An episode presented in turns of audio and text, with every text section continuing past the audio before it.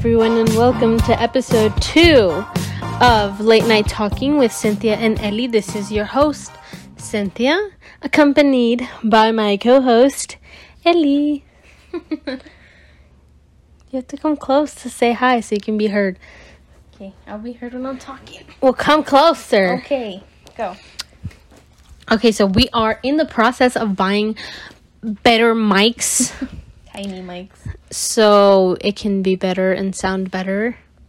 But here we are for now. So, this weekend we finally went to go watch Top Gun. No, it's been a while, but you know, I had to watch it in theaters.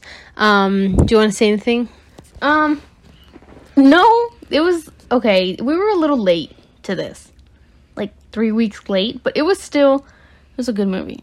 Like you can't deny that. So, I watched the original Top Gun Friday, I believe, and then um we went Saturday morning. We snuck in some McGriddles and boba to the movie theater and that was The good. whole like movie theater smelled like McGriddles when we opened them. Yeah, but you know, I just want to uh give one one quick thing. So spoiler ahead if you haven't watched Top Gun, which we are late to, but you know, a lot of people can be even more late. So no judgment here. This is a spoiler warning. Um Top Gun basically is about a goose and Maverick and they're the main pilots um goose became my favorite in the original movie and then they obviously had to crush my heart and soul like they do in literally everything else because i fall in love with the like side character i, I i'm not a main character gal you know i'm always like the you know, there's B and JJ, and I fell for JJ. There's Steve and Eddie, and I fell for Eddie. And there's Maverick and Goose, and I fell for Goose. Like, I'm not a main character gal. So they always have to go and crush my soul. Like, spoiler alert for Stranger Things right now. So if you haven't seen Stranger Things, get out of here. Um, Eddie became my favorite, and they hurt me in the worst possible way. Um, they really had to do that whole speech that he didn't graduate, and it's just not it. And Ely is, I mean, my worst death was probably Eddie. Like, I cried on my knees. And it was the saddest thing ever. They had to give him that it's my year speech, and I'm never gonna forgive him for that. So Ely has another story about her favorite. If you have if you haven't watched the Maze Runner, spoiler alert, we're gonna talk about the Maze Runner. In the Maze Runner, it's like Newt and Thomas and like they're like best friends and stuff. And then like in the end of the movie, they had like I fell in love with Newt like right away. First movie, first five seconds that he went on camera, and then last movie they just had to kill him off, and I was done. The I knew I didn't know they were gonna kill him off, but like after a while when he started like dying, I was just done. I wanted out because it was the most heart wrecking death. I think. So basically the point is we like the The killable one. killable characters all the time. But um with Goose, I I liked Goose and he was my favorite and they had to go and kill him like they do every other character that I fall in love with. So, um they didn't make it as emotional in the first movie. It was kind of quick like he jumped off the plane. He didn't make it. Maverick Maverick made it had to tell his family. It was quick like five minutes maybe less. So it wasn't so like emotionally wrecking.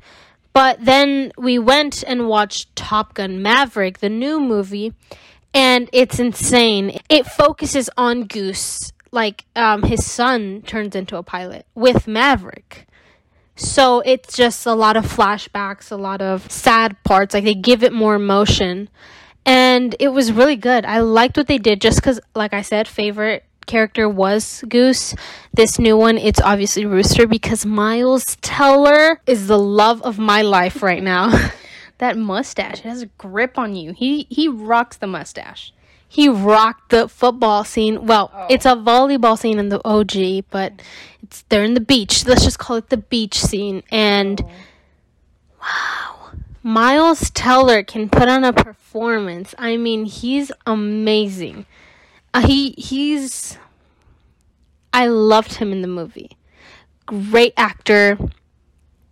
Great rooster performance.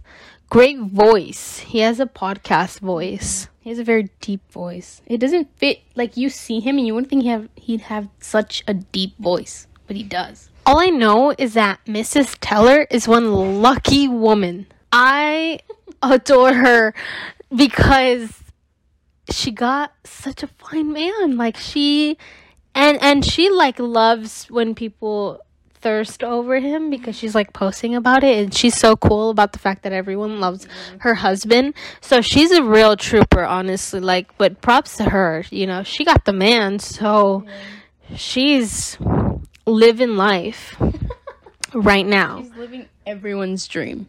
So, um, yeah. Uh, but just the movie in general, it was really good. I mean, the way they put it together and showed the story of both Maverick and Goose, but then they also go into Ice and Iceman and um, the new characters. Like, it's, it's just made it like a good second movie. Like it just gives you the perspective of the new people, but it also focuses a lot on Goose and it also gives that emotional touch.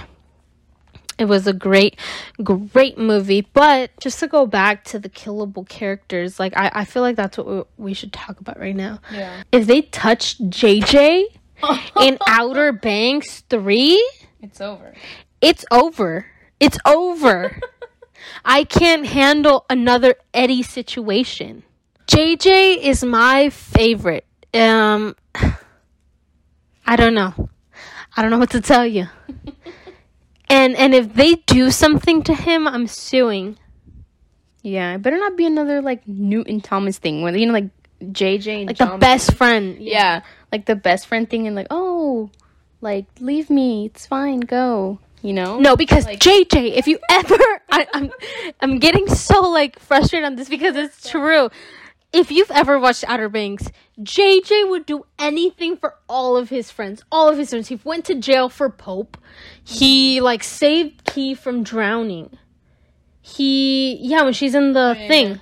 She like he does everything Yeah, for them. he's like- Every little thing is for them because he doesn't have a family. And if they kill him, like no, it should I'm not saying they should kill someone else, but it, it can't always be JJ sticking up for all his friends. And then they can't do that to us, making him the best character in Outer Banks and then killing him off. Like, I swear, I'm calling it right now. I'm calling it right now that he's not gonna die. Or I hope he doesn't die. Because if he dies, I'm gonna come back and give you like a 30 minute podcast being so pissed about them killing him off. Because they better not. They literally better not.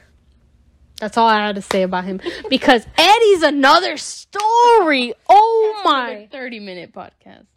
I honestly thought that they weren't gonna kill Eddie and they were gonna keep the whole story of the vanished or Eddie the freak going away and and being the killer because they didn't solve the mystery you know at the end of season four so i thought at season five they were gonna keep it with the it's still eddie and he's on the loose thing. So I was like, they're not gonna kill him off. They're gonna kill Steve off.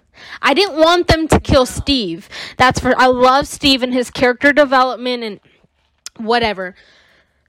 But I did think it was gonna be Steve because he's accomplished his character from season one to four. That I was like, they're just gonna kill him. Like there's you know, who knows? But they didn't, which is good because I love Steve. But they killed Eddie, and it just hit me because I know a lot of people were like, oh, they're gonna kill Eddie. Like, I feel it. I didn't feel it. So it hit me when, and then, like, he's fine most of the show, and then the last 20 minutes, he's gone, and it's like they don't even let you process it. I don't know. Yeah, no. it was it was they didn't let you process it enough either.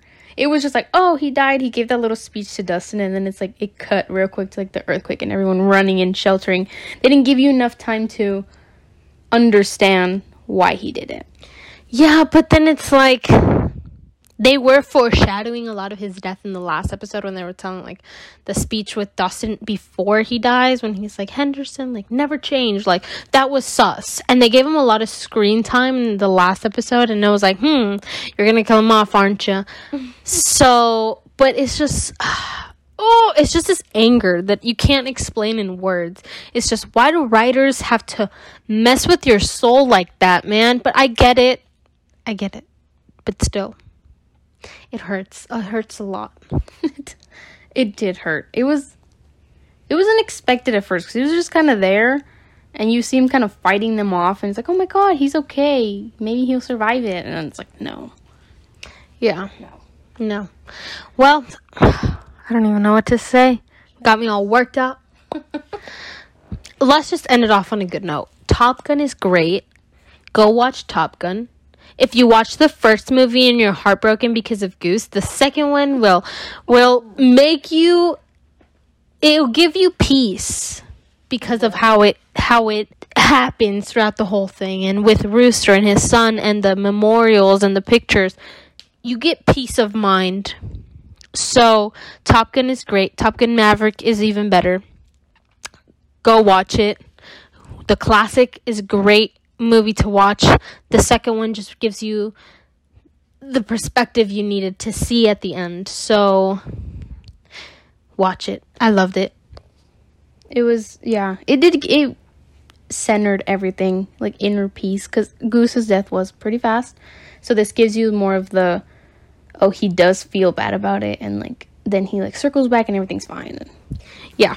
So that is all for today. We will see you next week.